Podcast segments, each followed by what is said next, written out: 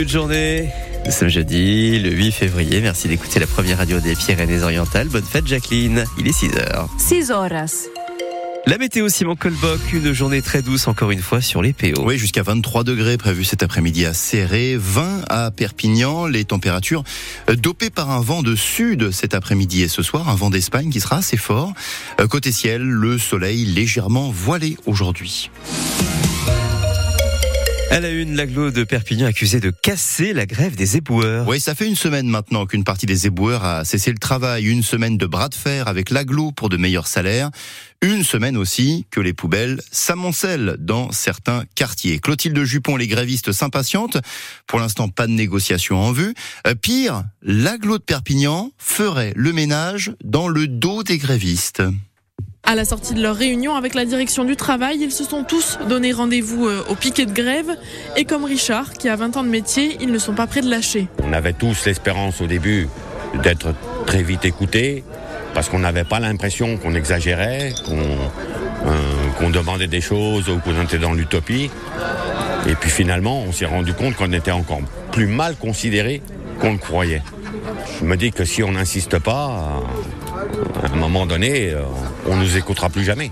Surtout qu'ils sont très en colère, ils accusent les élus de l'agglomération de contourner leur lutte plutôt que d'ouvrir les négociations, selon Audrey Ripoll de la CGT. On a vu des bennes de Veolia, donc entreprise privée, qui ramasse les ordures ménagères alors que c'est logiquement pas très fair-play. En gros, quand il y a un mouvement de grève, on ne fait pas appel à des entreprises privées pour casser le mouvement de grève. Donc sur quelques secteurs, effectivement, des poubelles sont ramassées. Pour l'instant, le dialogue est totalement rompu avec les élus de l'agglomération qui continuent d'affirmer que le mouvement de grève a pris fin et que tous les camions de Perpignan ont pu sortir pour assurer la collecte. Un reportage signé Clotilde Jupon. Un Français sur deux victime de ce gigantesque vol de données personnelles. 33 millions de personnes concernées par cette gigantesque attaque informatique contre ViaMedis et Ameris. Alors ces noms ne vous disent sans doute rien, mais il s'agit de deux opérateurs qui travaillent pour de nombreuses mutuelles, peut-être votre mutuelle. La CNIL, le gendarme du numérique, a en tout cas ouvert une enquête. Les données volées porteraient sur l'état civil, la date de naissance, le numéro de sécurité sociale des assurés, mais selon la CNIL, pas sur les coordonnées bancaires ni sur les données médicales.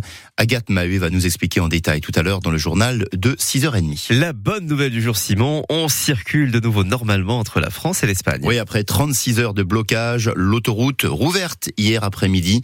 La 9, la P7, ça roule normalement encore ce matin. Les agriculteurs catalans ont levé les barrages pour mieux envahir Barcelone. Image impressionnante hier, celle de ces 2000 tracteurs dans la capitale catalane. Une belle pagaille, un rosaire, une habitante de Barcelone. Je pense qu'ils sont en droit de revendiquer de meilleures conditions de travail. Ça fait longtemps qu'ils n'ont pas d'eau.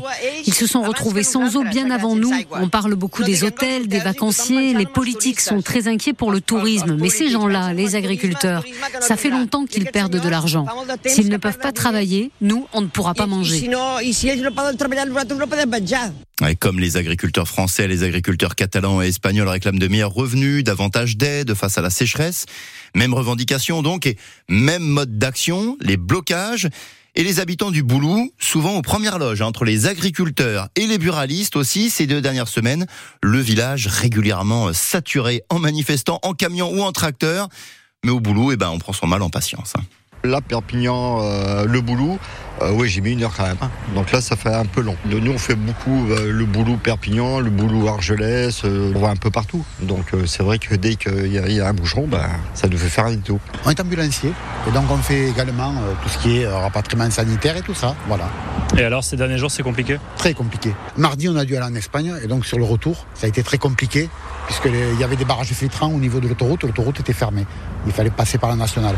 Donc pour les professionnels de la route, c'est compliqué. Comment ça se passe ? On galère pour aller à Perpignan, pour revenir c'est pareil, pour aller au Pertus n'en parlons pas, donc pour aller acheter des clopes c'est compliqué. Après on comprend aussi la colère des agriculteurs. C'est vrai qu'on est embêtés. Par exemple l'autre fois pour aller à Perpignan, c'est vrai qu'on met 2 heures pour aller à Perpignan chercher du matériel, et moi je suis artisan et c'est un peu contraignant mais bon on fait avec. Et on le répète, donc ça roule de nouveau normalement dans le secteur du Boulou et sur l'ensemble du département ce matin. En Catalogne, la fin du procès de Dani Alves hier, l'ancienne star du foot jugée pour viol. Les faits se seraient déroulés à la fin de l'année 2022 dans une boîte de nuit de Barcelone. Le Brésilien a de nouveau nié les faits hier.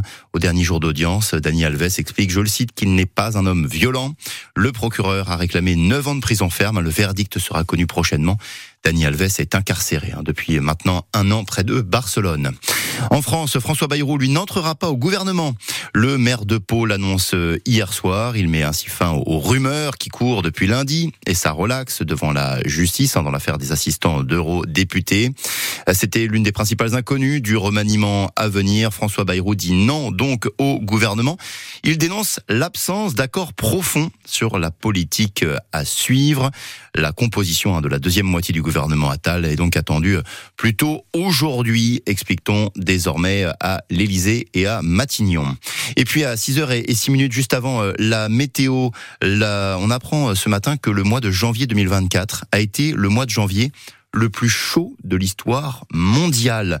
D'après les mesures de l'Observatoire européen Copernicus, la température en janvier 2024 a dépassé de 1,66 degré celle de l'ère pré-industrielle, ce qui veut dire que l'objectif de limiter le réchauffement climatique à 1,5 degré, cet objectif fixé à la COP de Paris, cet objectif est malheureusement déjà caduc, déjà dépassé. Donc les températures en nette hausse partout dans le monde en ce mois de janvier, et notamment en Espagne, plus 2,4 degrés en Espagne par rapport à la moyenne habituelle des mois de janvier.